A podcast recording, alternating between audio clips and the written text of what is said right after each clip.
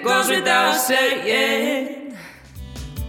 Welcome, everybody, to a special bonus episode of the It Goes Without Saying podcast. I am Cass, your host, and I am joined today by my bestie, even though we are separated by 30 years, Dr. Nancy Fox. Welcome, welcome, Nance. So great to see you today and hear your voice. Nancy Fox has been an educator for over 25 years, and she has been a pioneer in the Lyme community for the last 10 years. She has written two children's books on Lyme disease, No Ticks Please, and Hide and Seek's No Ticks Please. There's a bonus in the Spanish versions as well. And she is currently working on her third educational children's book all about different chronic illnesses. Nancy also created a full K through 12 curriculum that many schools have now purchased and are using to educate their kids about Lyme disease through all different class types health, science, math, whatever you take, you can learn something about Lyme disease and prevention. And she created the Lyme Education Awareness Foundation, or LEAF, which she has graciously allowed me to be the VP of for the past, what are we on now? Three years? I think three years. Mhm. Three years where we go around and we educate different kids and their parents and whoever else is listening about Lyme disease and tick prevention techniques. Together, we have educated over 6,000 kids through about 20 different states, I think, if we count them all up. And we have traveled over 15,000 miles together in her little Prius. So, welcome, Dr. Nancy Fox, and thank you for being here to educate all of our listeners about Lyme disease, tick prevention, and awareness. Thank you so much, Cass, for having me today. It's always a pleasure to reach people and let them know how the other pandemic has been going on for decades. And many people don't understand that, um, but it's starting to be correlated, and Lyme disease needs that kind of recognition, that media recognition that we don't always get. Agreed. So, let's kick it off by talking about what is Lyme disease for you and how long have you been a Lyme warrior for? Because she also has Lyme disease. Okay, well, the estimation is I've had Lyme disease approximately 14 or 15 years prior to being diagnosed. So that makes me the Lyme warrior. And now, past that diagnosis, we are we're at the 30 over the 30 year mark. So Lyme disease for me is tired, too tired to get up, to crawl across the floor, to go to the bathroom. Lyme disease for me is achy joints and not understanding why they are there. Lyme disease for me is an early aging process. Lyme disease for me is going maxing out your credit cards to get the treatment that you so desperately need to get your life back on track.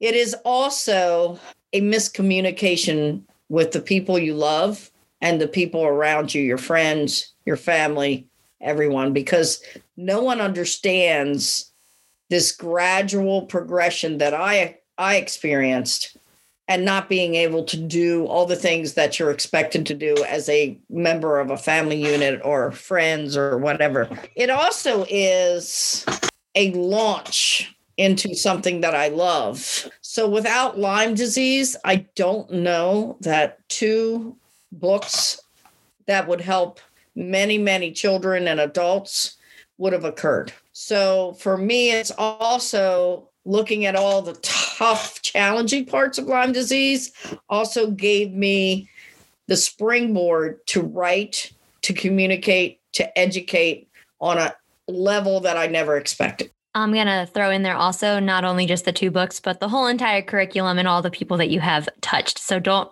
don't bring yourself down, lady. You know that's why I'm here to bring you up. I'm not bringing you guys. Just have to remember me how uh, remind me how busy I was once I got past um, the stage of not being able to think, move, or do into full fledged. With somebody's got to know about this, and as an educator, children have to be educated about this, and maybe they could teach their parents the safety techniques, and we can get to the parents who don't always understand, as I didn't understand pre diagnosis of Lyme and Babesia and all the other microorganisms that were floating around my my body that a small tick bite could change your life. And our slogan is changing and saving children's lives one lesson at a time. Because what I learned is safety isn't a priority unless you know how dangerous it is. Everybody knows that if you're walking across the street and you don't look both ways before you start the walk, it could be dangerous. Most people don't understand the danger in getting a tiny little tick bite, and therefore I found it my mission to do so. So, prevention is key. That was a good analogy. I like that. That is so good. We need to add that in for the next tour. That's so good. Woo. I'm glad recording it. for just a little fun tidbit of information, when we travel together, Nancy sometimes has to be my body because my body wouldn't work. And, I, and then I'm her brain because I would remember things. So that's how we work. We function as one human being together. yes, that's the beauty of our teamwork. So you talked about the important things and stuff. So can you explain to us some of the dangers of ticks and things like that? Because Nancy, aren't they just a little tiny bug? Yeah, they're a little tiny bug that crawls around looking for a blood meal because that's how they survive. It's like going to McDonald's and filling up with everything you possibly get. Not that we would do that, but because we would rather go to Whole Foods and fill up there. but that's what they do. They just go and they they just gorge themselves until they have enough to sustain themselves for many many weeks months whatever it may be for them depending on their stage of life. And they also when they do that they pick up viruses and bacteria. And that those viruses and bacteria actually can be very harmful and parasitic to the human body the Lyme disease bacteria, the Powassan virus can actually be deadly. And not to scare anyone on this call, but you know, just to realize that a tick can pick up so many different and variations. You know, I think the general public is learning that the variations of a virus or a bacteria can be so hard to detect. So those little ticks pick the, you know, viruses and bacteria up as they go along and get their blood meal. And then eventually they come and bite a human and or they bite our pets or they never get to the pet but they drop off and bite the human in the family and then that causes us severe issues that may happen immediately or may not may lie dormant and just cause havoc. Yes. And then another thing that we always mention while we are doing our thing so we know that ticks they carry all these different bacterias but one tick can lay up to 3 to 5000 eggs so that's one tick creating 3 to 5000 more new ticks at a time and then they have to go and find something or someone to have a meal from afterwards. I think that aspect as well is just so when you think about that number and you're like, wait a second, wait a second, that is a lot of ticks that need to go find something to eat. And who's the closest to them? Mice, rabbits, cats, dogs, humans all kinds of little mammals out there in the wooded area where they normally are when they probably are hatched out, or in wooded piles, or in the tall grasses, or on a log that's been laying around. That's probably where that mass of tick eggs are found. I am gonna say if you want to gross yourself out, you can go ahead and Google a tick nest it's disgusting. Yes. It, it, gives me the heebie jeebies. I like can't do it. It's, it's so, so, gross. So gross and so dangerous, but doesn't look that dangerous. It just looks gross. And you would never know. So, a question that we also, I'm going to play like the, oh, I'm new to the world kind of person. um, But Nancy, I thought it was just deer ticks that you have to watch out for. Oh, my goodness ticks. Just if it's a tick, you have to watch it. Um, there's so many. The Asian longhorn tick that was discovered a couple years ago. Um, deer ticks. Um, tick, Lone Star tick. Lone Star, my favorite. Not really, but Lone Star because I found one on me. Luckily, I didn't get the meat allergy that goes along with that Lone Star tick. So for some reason that tick didn't have it, which I'm also need to clarify that all not all ticks have bacteria and viruses, but studies have shown 50% of the ticks in, in an area are usually infected. So you're going to take a 50 50 chance and possibly getting a bacteria or virus that could change your life. But Nancy, they told me that ticks don't live where I live. Okay. I have yet to see a tick throw up the flag and say, oh, no, that's the border. I can't cross there. I don't think they have those color signs or whatever. And um, if they're on a deer and the deer run from here, there, and everywhere, um, yes, there's concentrated area that's warm and moist, which is their survival um, environment. But ticks have been found in every state in the United States and all over the world. So there may be less ticks. There's only 2,000 eggs being laid in your area instead of five. I'm just saying that off the cuff. The thing is, is that they've been found everywhere and people have been infected in every state in the United States and all over the world. Canada has a huge problem. Um, and that just emerged about three years ago, where people started to make the connection between the illnesses of the people in that area with Lyme disease. So that's just one example. My favorite tidbit that we share with the kids, and they go, oh, is we say, like Nancy just said, that Lyme disease and the other tick-borne illnesses and ticks have been found on all 50 states, but they have also been found on all seven continents. There are penguins in Antarctica that they have a study done that they found the Borrelia burgdorferi bacteria in these penguins. So Lyme disease and ticks are everywhere.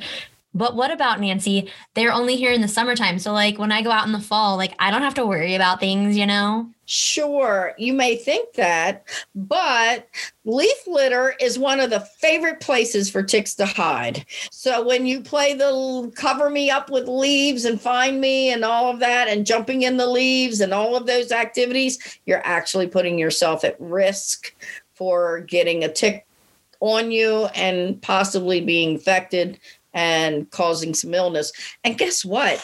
Ticks have been frozen in water and then come back alive. And so, even in the really frosty temperatures, which global warming, warming, if we are having more warm days in many regions and places that didn't that used to have hard freezes, and what's happening is the ticks are able to be 365 days a year out and about. Maybe because in some colder regions, people aren't out and about as much, and the ticks may slow down their activity. However, they're still out there 365. 724. so the study that Nancy is referring to, I believe, is the one that was done at Old Dominion University a few years ago. And they took a tick and they froze it and then they kept it frozen for like, I think it was six months or so. Then they took it out and let it defrost. And then the tick crawled away. So, yeah, they can survive in the freezing cold. And then Kris Newby in her book Bitten, which we highly recommend to read, have documented a study where they found ticks surviving in water. And I think it was like for like 70 days or something like that. It's just they can, they are indestructible. They just live through everything. So, Nancy, now that I know that I will, one, I need to watch out for all of the ticks, not just your ticks, that ticks are everywhere and that they are here 365 days of the year. What can I do to not get bit by a tick? Uh, one of the first things we teach is to wear light colored clothing. And white light colored clothing does not repel a tick, but it lets you see if a tick is crawling on you. But before you even get your clothes, you need on you, you really need to use either natural or chemical repellents so that a tick doesn't want to climb on your shoes, doesn't want, or if it does, it's killed instantly or within a few seconds. And there are products out there that can do that. So whether you like the natural products or the chemical products, and Sawyer's um, has a product that you can wash your clothes in, and that will repel ticks for weeks. And they generously sponsor the LEAF program. But if you prefer a natural uh, situation, do whatever it takes to repel the ticks. And for your pets as well, um, because uh, your pets need a repellent, but remember if you're putting a repellent on your pets or they're ingesting a repellent because now they have chewables, that is a repellent. So when the pets have a repellent on them, guess where if they climb on them, then they decide they don't want to be there near that repellent. Where are they dropping off? Possibly in your house. So that I think many people don't even think about is we I believe most of us or all of us give our pets a repellent for these things to save our pets from disease, Lyme disease, and so forth. But then we don't realize that those repellents could cause them to drop off and get on us. That's why we would need to wash our clothes in a repellent or use a natural repellent to to ward off the ticks. Also, so we talked about the clothing. Then you put on your light colored clothing. Well, when you do that, especially if you're going into high risk areas, and we'll talk about that in a little bit, but you want to tuck your pants into your socks and start a whole new Instagram trend. yes, everybody wear those long pants tucked into your socks. Even if it is hot outside, it is much better to be sweaty and maybe not look so chic than to get Lyme disease. And like Nancy said, if we all go in it together, we're all going to start a new trend and then we won't feel so awkward when we do it. Safety is hot, people. and then you need long sleeve shirts and then a hat uh, because a hat will deter uh, the tick if if you're in a wooded area because despite some thinking that ticks do not crawl above too far, two to three feet above. We have had reports, Cass can tell you that as well, of things dropping on them, ticks dropping on them in a wooded area or someplace where it's warm and moist. And some some doctors or researchers may dispel that thought, but wear a hat. Why not? Keep yourself safe. So clothing, repellents. Now, stick to the center of the trails. You hikers are going to say, No, I can't see what I need to see. Well, make sure that you stick to the center of the trails, avoid tall grasses and wooded areas. But if you are that hiker that goes out into the wilderness, you need to remember that you need to do a daily tick check. Yes, tick checks are so important. And one other thing to note is that it's not just hikers, which people like often like, oh, well, I don't do the outdoors like that. You can catch a tick in your backyard. You can catch a tick walking to, I have a woman who was in my support group who literally got bit by a tick walking to her mailbox. Like they, especially if you are in endemic areas like the Eastern Shore. Hello, Marylanders. That's probably people that are listening to this. We have a lot of freaking ticks all over the place. I have found a tick on my brother in law's car one time. Like they are everywhere. So you don't have to be a hiker to go out and get bit by the tick. But like Nancy just said, if you are going outside, literally just going outside ever, it's so important to do a tick check. My nephew knows I've kind of like scared him from going in the grass.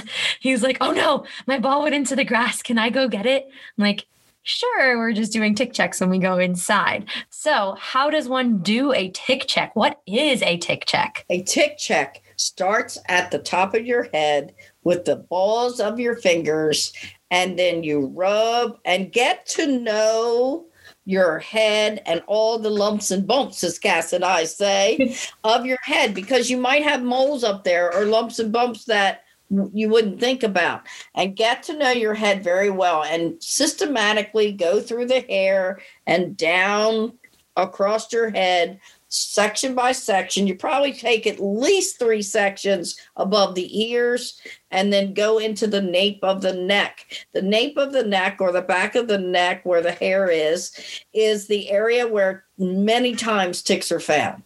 So we always throw our hair over our heads don't we, Cass? Yep. It's always good to have someone else to check for you as well. Cause I don't know about you, but I can't see the back of my neck. So if someone else is with you, have them just be like, hey, check my neck, would you? I make my friends do it if we ever go anywhere. I'm like, by the way, you're checking me for ticks when we get back. exactly. So check for ticks, Brad Paisley. Yes. that song.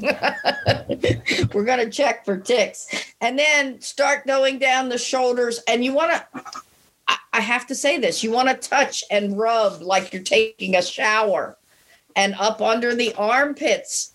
Um, that is one of the warmest, moistest places on the body. So check there if you feel anything, especially if it flip flops.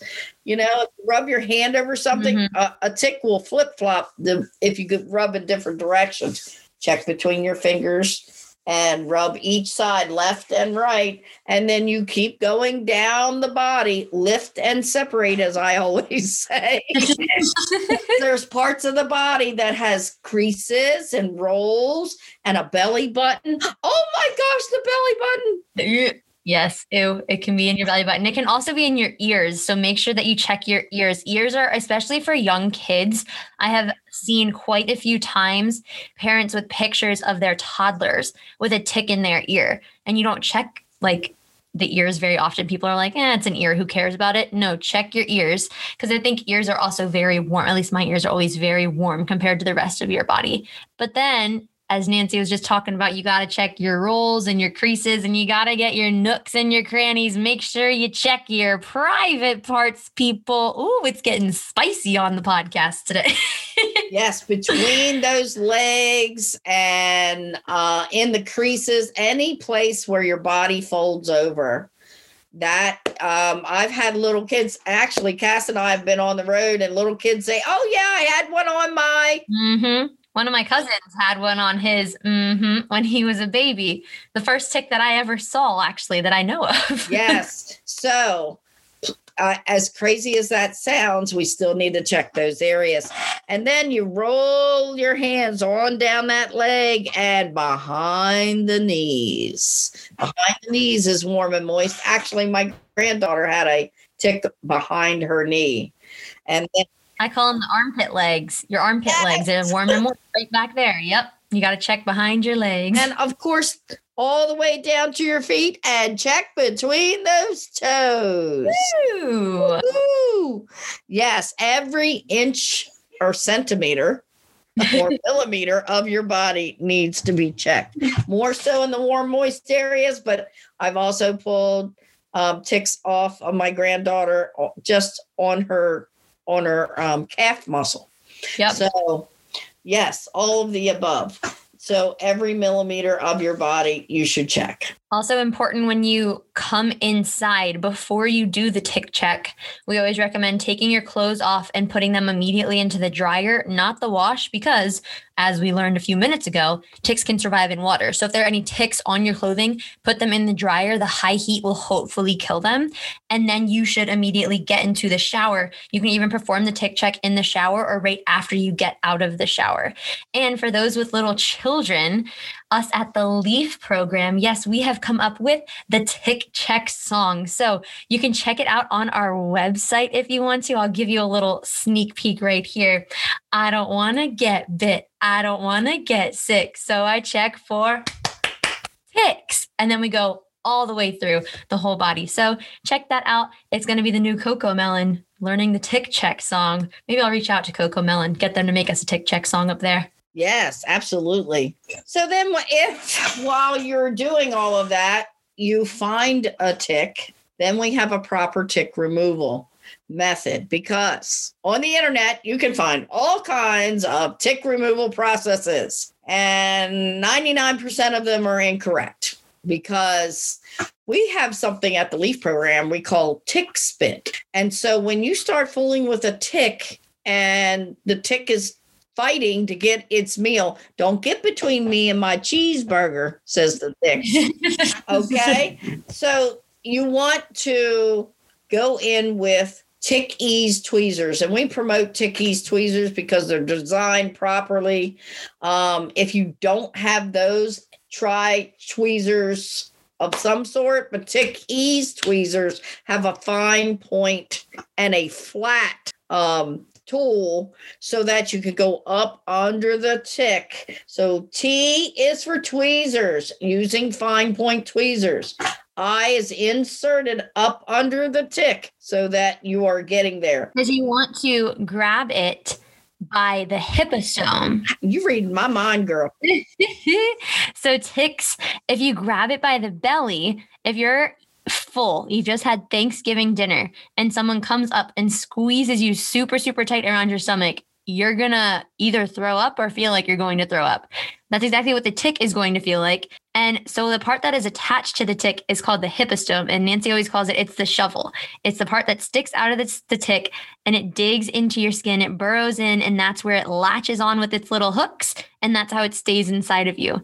So you've got to hold on to the hypostome to make sure you get number one, the full tick out, but to make sure number two, you don't squeeze that baby by the belly. Because why shouldn't we squeeze it by the belly, Nance? Bacteria and viruses live in the tick's belly. Yeah, and that's why we call it tick spit because they follow the tick spit into the wound that they've created on the body. And then you're just kind of pushing any bacteria and viruses that may not have gotten into you before into your body during the removal process. So you want to grab constantly and consistently on that hypostome. C is constant, consistent pressure and pull straight up. Because if we pull straight up, we're not readjusting and grabbing the belly of the tick. We're not grabbing the tick and just throwing it and pour, you know, and then everybody wants to burn the tick. And K is keep the tick in the Ziploc bag, label it and date it. And S, send the tick off for testing because you can test the tick for various viruses and bacteria, which is a whole lot less expensive than trying to play needle in the haystack with the symptoms and trying to figure out what's going on. The tick will tell you, or the scientist, the lab, what, if any, viruses or bacteria have been in that tick. And then your doctor knows exactly what protocol to go to and what how to treat you. Also, the testing is more accurate than the testing that they have for humans. So it's much better to get the actual test for the tick than for us. But Nancy, my question to you is uh, why the heck don't I burn that tick or flush it down the toilet like I've been told to do for my entire life? Well, I don't like the whole idea that the tick can swim and swim back up into the toilet and bite you again. What? And whoever walks into the after you've been there and that tick is flushing or you thought it was flushed and it kind of grabbed onto the side and started crawling back and it's looking for a blood meal. I don't know. I don't know about you, but I'm not liking it. So also you don't burn it because then you've lost your evidence. Your evidence of whether it had bacteria or viruses because 50-50 chance says it did. 50-50 chance says it didn't so you don't know if you're infected or not infected. So burning it doesn't help you at all. Flushing it down the toilet could cause somebody else to get bit and you also lost your evidence. So then you see a doctor and you go i had a i had a tick bite. If you take that um, if you send it off to be tested, then you have that evidence, and then they know how to treat you. Also, if you see the doctor, when you have the tick with you, if you take it to the doctor immediately, if you can get an appointment that quick, the doctor, if they're knowledgeable, may I please say that? Key. The key, if they are knowledgeable. Um, they can see it's a Lone Star tick, and a Lone Star tick carries certain bacteria viruses. They can see if it's an Asian longhorn tick and whether they they have certain things. If it's a deer tick, you know, each tick for some reason gets different, picks up a um a set of viruses and bacteria. I don't know that we know why, they just do that have been linked to them especially. And I will also say how Nancy just said if your doctor is knowledgeable, if you go to a doctor and you bring them your tick and they throw that thing out in the trash, you leave that doctor and you never go back there because that is not an intelligent human being. I have several people that have Lyme disease that went to the doctor. They brought their tick with them, and the doctor said, Oh, we don't need that. It's fine. You don't need to know this. And then they ended up becoming chronically sick with Lyme disease. And not only Lyme disease, they had several other tick infections that if that doctor would have tested that tick, they could have known and prevented this person years of suffering and thousands and thousands of dollars lost. So, always make sure you send that tick for testing. And if your doctor won't do it, find a new doctor, find somebody else, call me up, I'll help you. Yes, exactly. And Cass and I know that we've been to many doctors with our symptoms, and no one, for me, I didn't talk about a tick bite because I didn't think about tick bites were dangerous. I, I grew up on a farm, we just took them off improperly. And then when I really got sick and learned all this prevention information, I'm like, why is no one telling me this? And then yep. I had doctors that didn't believe I had Lyme disease. Well, I still get people that will talk to me and say, oh, I had a tick bite me years ago, but it was a dog tick, so I'm fine. And then I'm sitting there talking to them, and they start telling me about all these weird health issues that they've been having, and no doctors can figure it out. And I'm like, hmm, hmm, Hmm, how interesting. We're not taught these things though. So that is why we have the LEAF program and why we are so grateful for Dr. Fox for taking the initiative to educate these young kids because we believe the children are the future. Teach them well and teach them about Lyme disease. And hopefully we have a way to end this pandemic because nobody else is helping us. So education is the key and that is why we are so grateful for you to be here today. Thank you so much, Cass. It's a pleasure. I can't wait to get back out on the road with you and, and do a few weeks on the road and go see the kids and their excitement and and to see them and the counselors. The counselors are the most fun part because you sit there. So we're supposed to be there for these little kids, and you sit there and you watch these teenagers or early adult counselors, and their faces are, oh, what like their jaw hits the ground because they don't know this either. I wouldn't have known this stuff if I didn't live this. I'm the one that has been educating my friends for years now about this stuff and nobody knows because we haven't been taught. So hopefully with the work that you are doing, we are making it so the next generation to come up knows what to do and what to look for and they teach their parents and their friends and family members what to do and what to look for and hopefully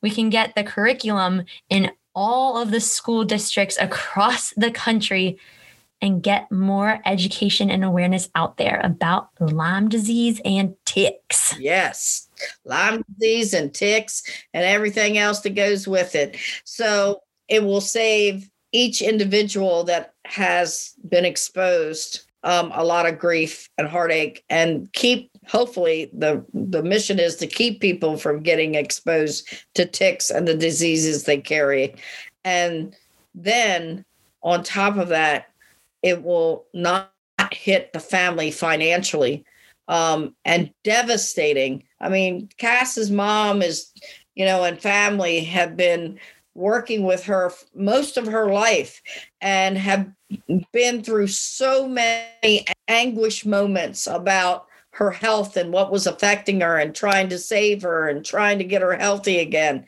and i i have to say she still goes through it like a champion and um, she's the healthiest I've seen her in three years. So, you know, that pure perseverance and dedication, not only to her own health and well being, but the health and well being of others. And now this new podcast, I'm loving it. I'm loving every minute of it. Great to be here, dear. Thanks. Remember that time you let me drive your car for hours after I had been paralyzed for like six months?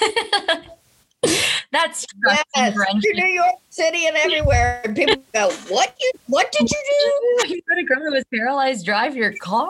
oh, I love you, lady. I'm so glad for all of our travels and our Hallmark nights and our jam sessions. And as everybody knows, we end every episode with a song recommendation. So Nancy and I have several songs that we just put all the windows down, open the sunroof, and belt out at the top of our lungs. So the one that we have decided on for this podcast is One Less Day Dying Young by Rob Thomas. It's Nancy's favorite. She goes, Ooh, when she sings it. True. So, thank you again, Dr. Nancy Fox, for being here and for our bonus Lyme Disease Awareness Month episode and teaching everybody how to look out for ticks, what they do if they find a tick, and everything else in between. Make sure that you guys check out the LEAF program. We are on Facebook, Instagram. Our website is theleafprogram.org. They do accept donations. And if you would like the Lyme Education Awareness Foundation to come to your neck of the woods and educate everybody around you that you know and love, make sure you reach out to us on that website, we have a form. You can find our email, our phone number. We are always there to help. So thank you very much, Nance. And I hope everybody has a lovely and safe day. Make sure you check for ticks.